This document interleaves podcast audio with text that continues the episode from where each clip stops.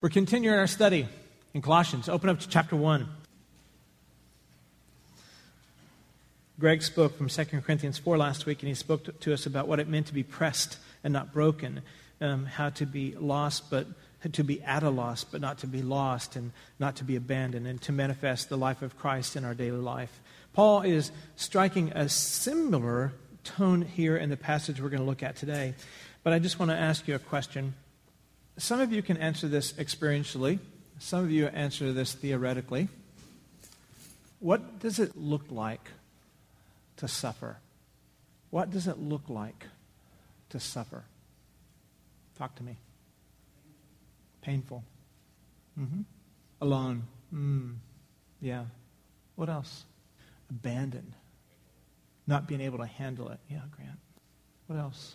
One of the things that I think when you, I want to go back to the comment about abandoned. Who do you feel like abandons you? Everyone sometimes. Perhaps the most scary thing is to feel like God has abandoned you. Mm-hmm. Suffering is not uncommon in our world. I think that as of late, I feel like it has been accentuated far greater than I've ever seen it before. That probably has to do with the internet, probably has to do with the web, and that probably has to do with a group of people who have found ways to, to, to cause suffering on others in unimaginable means and ways, such as ISIS has been doing. And then, and then you also this week, I think that suffering came more real or more see that this week Germany expects to, to receive 800,000 refugees by the end of the year. People fleeing suffering. And then this week you see the image of Alan al Kurdi, a three year old Syrian child on a beach who had washed up dead. And suffering, it goes from being, it just takes it to a new height when you see that. He didn't die alone. He died with his brother and his mother. His father was the only one to survive the trip. There have been as many as 25 other, 2,500 others who have drowned at sea trying to seek relief from their suffering. That is suffering at epic levels to some degree or another. Hard to imagine, hard to identify with kind of levels of suffering. And suffering is not limited to political or, or, religious persecution. It comes in the form of undiagnosed disease, incurable disease. It, it comes when we suffer, when we, we lose a job, when we can't pay our bills, when we can't find a job. It, it, it, suffering happens when others hate us, or they target us, or they wrongly attack us. Um, what, what are some other ways that you would say that we suffer? What are some other ways that cause suffering on us? Offer something up for me. Physical pain. Mm-hmm. What else? Loss of a child. Mm-hmm. What else? Neglect. Mm-hmm. So true. Mm-hmm. What else? Misunderstanding. Yeah. Mental issues. Very good. And I would say also broken relationships it seems like it's this intangible thing that you can't get your hands on, and yet breaking relationships cause just an inordinate amount of suffering in our lives. Well, Paul talks about suffering in our passage today. I'd, I'd like for you, if you want to open, if, you, if you're in Colossians already, chapter 1, we're going to really get stuck today at, chapter, at verse 24.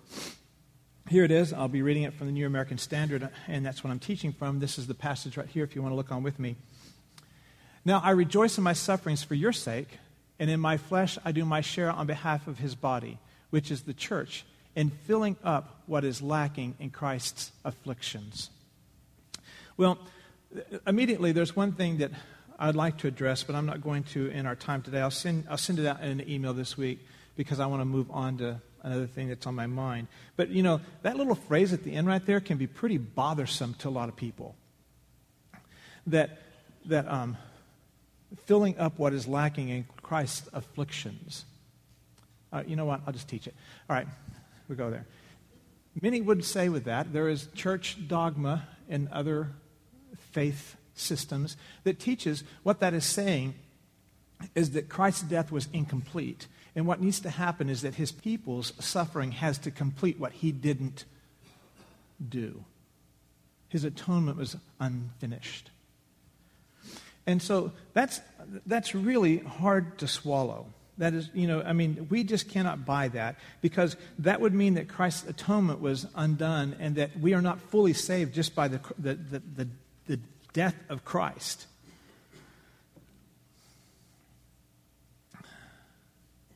Lacking, this, this little phrase right here, that filling up what is lacking in Christ's afflictions, does not mean that Christ did not completely atone for us in his death. Mankind has always sought to find a way to keep himself in the equation. We do that. Like we talked about recently here a while back. Do you remember when we talked about how, you know, when you look at a photograph, you always look for yourself first in the photograph to see what you look like? When we talk about our relationship to God, that's what we do as well. We always want to see where we fit into this relationship with God and how we get to participate and how we get to contribute to it. And so to say that Christ's atonement was lacking and that man needs to, to do something to fulfill his affliction is that very same kind of heresy that says, well, God wasn't enough. He needs my help. I'm here to take in, to step in and just do what you couldn't do, God. All right? I'm, I know. I'm glad you're glad to see me. I know. Thank you very much. And so that is just that teaching that says that. But that can't be true. That is just not possible. Because any kind of teaching that fits man into its teaching is heresy. Because it is God alone who comes to the table and says, You need me, and I'm providing everything you need to be relieved of your sin, debt, your guilt, your shame. Paul never taught that man had to supplement Christ's atonement in any fashion of his own suffering. For instance, here in Ephesians, right here, but now in Christ Jesus, who formerly were far, now in Christ, you who were formerly afar have been brought nearby, not because you suffer long with Christ, but by the blood of Christ. Doesn't mention us anywhere in that equation. There's no mention anywhere of, God's help by us. His death was complete once for all and wholly adequate. One commentator said this. He said, he said, Simon of Cyrene may have carried the cross, but only Jesus of Nazareth was nailed to it and victoriously cried out, It is finished.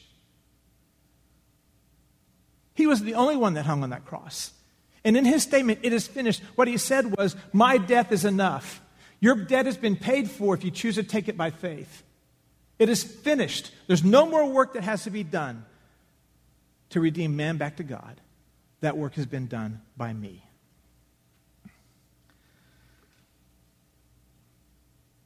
In my reading, working through this passage, John Piper says this. He says, What this means, what this means, I think, is that God intends for the afflictions of Christ to be presented to the world through the afflictions of his people. Now, I didn't tell you that this passage is considered one of the most difficult, if not the most difficult, in the New Testament.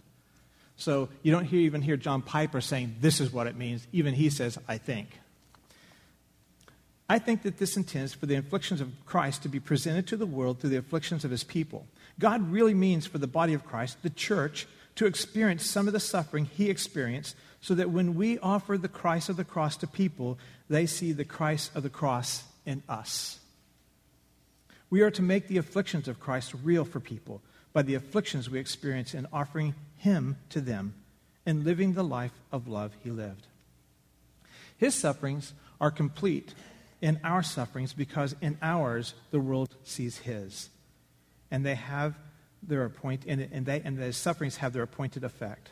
The suffering love of Christ for sinners is seen in the suffering love of his people for sinners. And he goes on further and he says, The point is that taking the gospel to people across the office, across the ocean, ordinarily requires sacrifice and suffering a losing of life or a denying of self.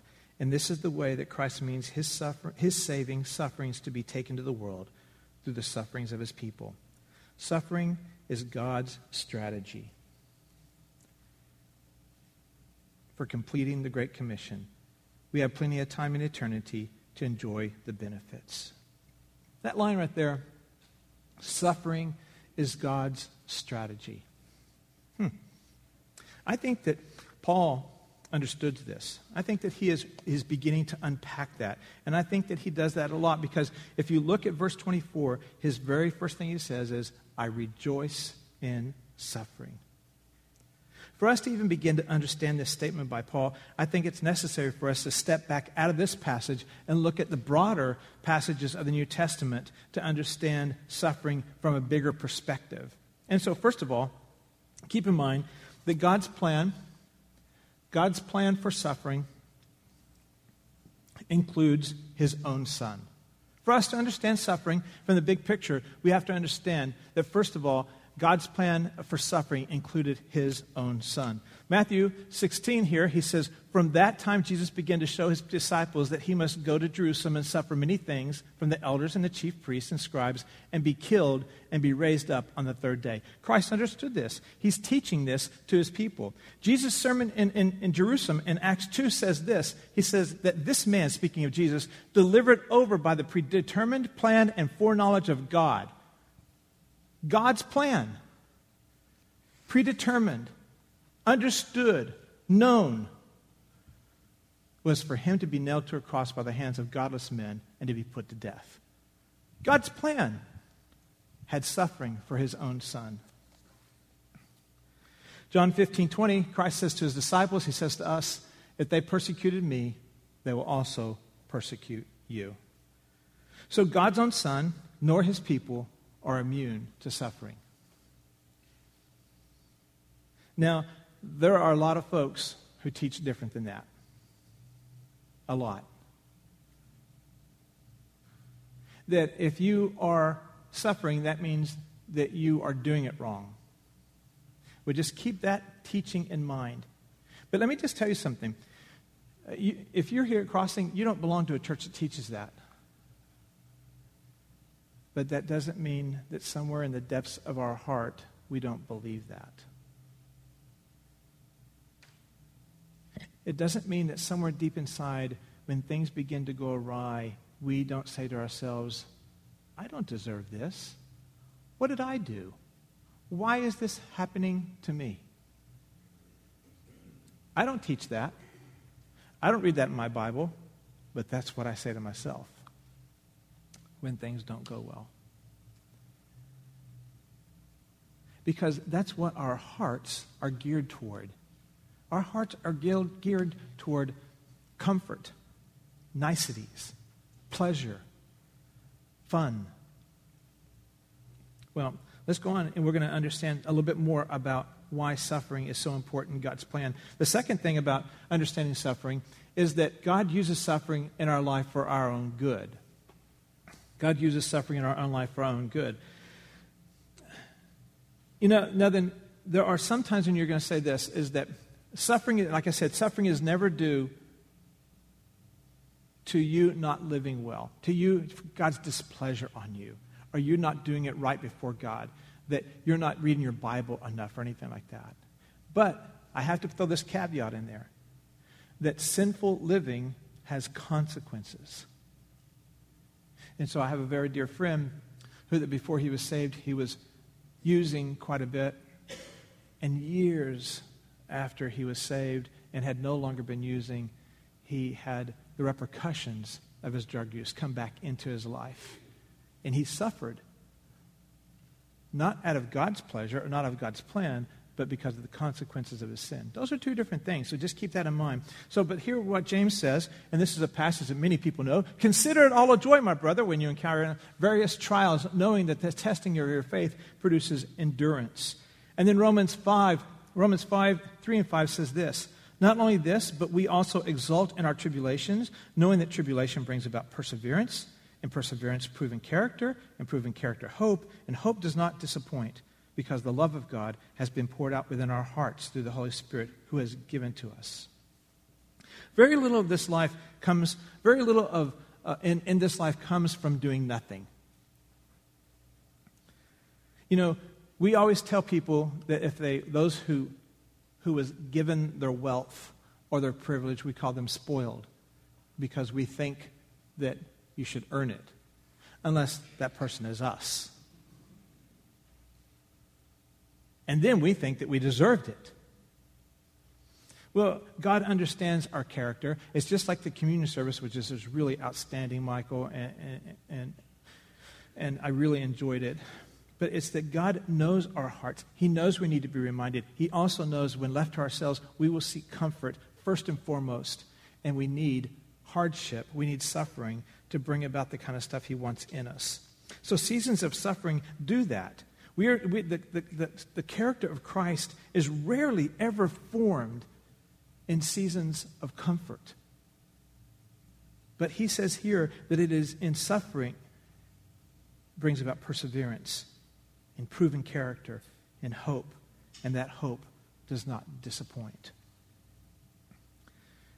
Paul also says in the text that he, enjo- he rejoices in his suffering. This is the third point to understanding suffering. Right? That he rejoices in his suffering.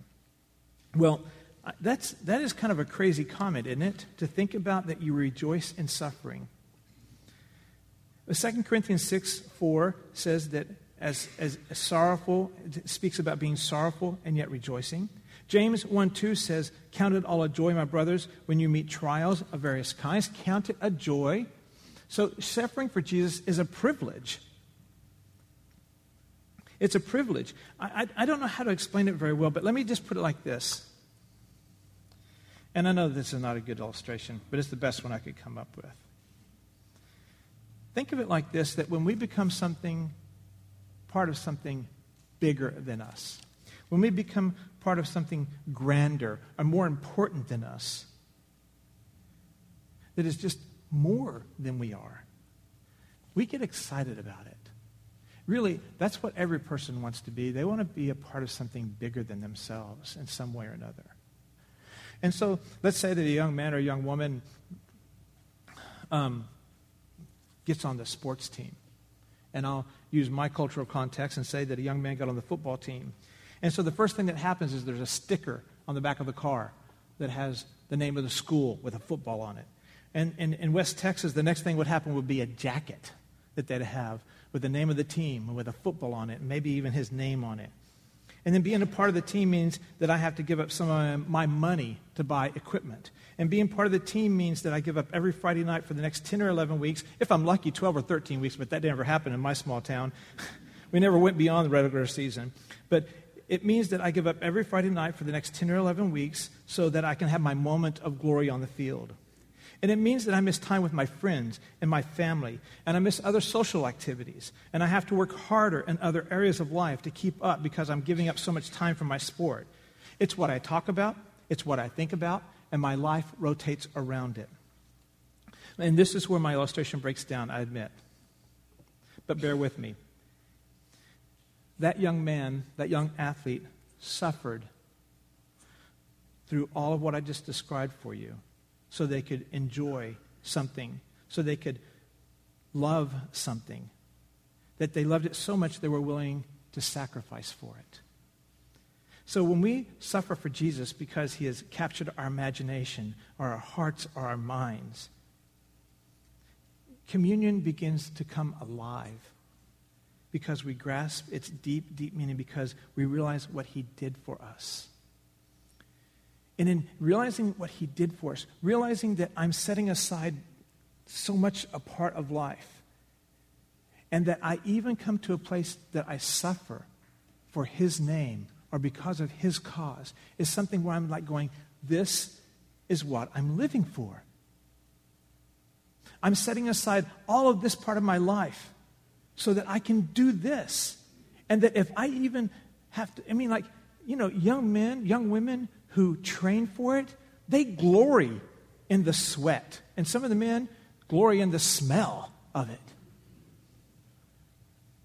They want it to be taken notice because that suffering means I am part of something bigger than myself. I'm part of something that I'm excited about. I love what I'm doing. And so, for us to try and understand what it means to suffer for Jesus as a privilege, it means we're coming to a place where we understand who He is at a much deeper, intimate level. So that when we do actually suffer, we understand that it's because of His plan, His good pleasure, because he is worth it, because I'm a part of something that I could never been a part of on my own, but only by his good grace and his good pleasure, he has brought me into his family. He has adopted me. He has redeemed me. He has reconciled me. He's done all that so I can be a part of him. And when we begin to understand that, and we begin to allow that meaning to sink into our life and shape us and mold us, when we begin to suffer, we're not at a place where they go, I don't deserve this. I didn't do anything for this. Matter of fact, this is the truth. He says, They persecuted me, so they'll persecute you. They're not angry at you if they persecute you for Jesus' name, they're angry at Him. And His name is on your back. It's kind of like wearing a cowboy jersey to an Eagles game. They don't even know you, but they hate you. You've identified yourself with Him. And the world will hate you, not because of you, because of Him.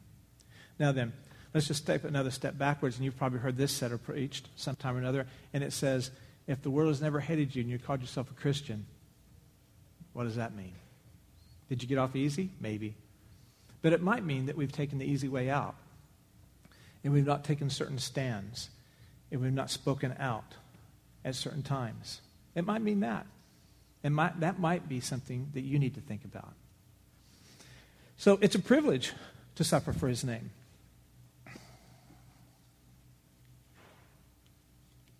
Another concept that we need to understand is this the suffering for Jesus is a privilege. There's Acts 5, Acts 9, Romans 8, but also that the fleeting nature of suffering and the eternal nature of our rewards.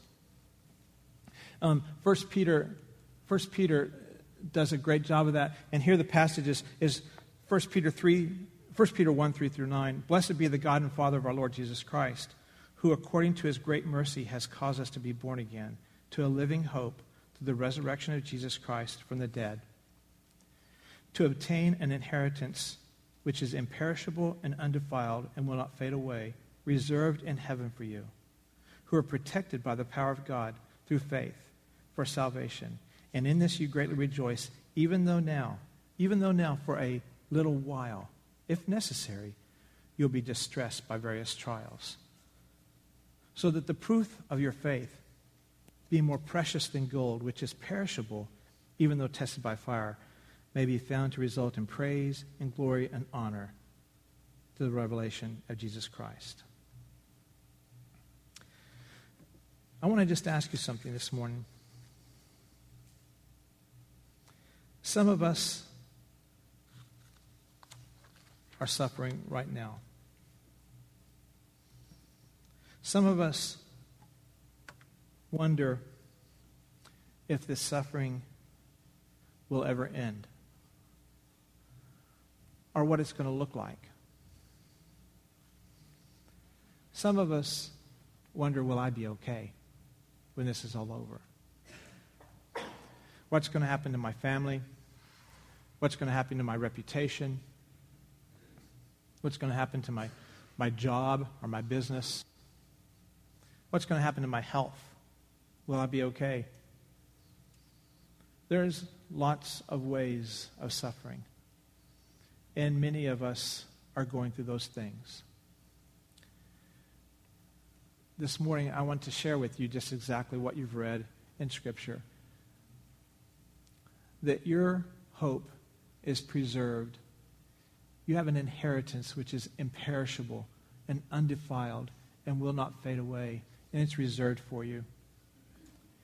The best way to understand suffering is to understand that this life is not the only life that you'll ever have. The best way to understand suffering is to understand that there is another life and that this one is fleeting and momentary and that the next one, everything you've longed for, everything you've wanted, will be fulfilled in that. And that He will be there. He'll wipe away those tears that you're shedding today. He'll take the heaviness of your heart away. He'll take those struggles that you're fighting with day in and day out, and He'll remove them. That's His promise to you today. And that, I believe, is the most important thing that Paul understood as he was working through his suffering. That he could have hope. And he could even have joy knowing that this pain was going to pass. And that God had a purpose in it. And he had a plan in it, even if he didn't understand it. And it's in a very deep understanding that I don't think I've ever really gotten yet in my life. That Paul understood that so that he could rejoice in his suffering. If you're here today and you're suffering and you're struggling, I pray for you that you can abide, that you can cling to, that you can chase, that you can strive for an understanding of the eternal weight of glory that awaits you, that far surpasses this momentary affliction in your life. Let's pray.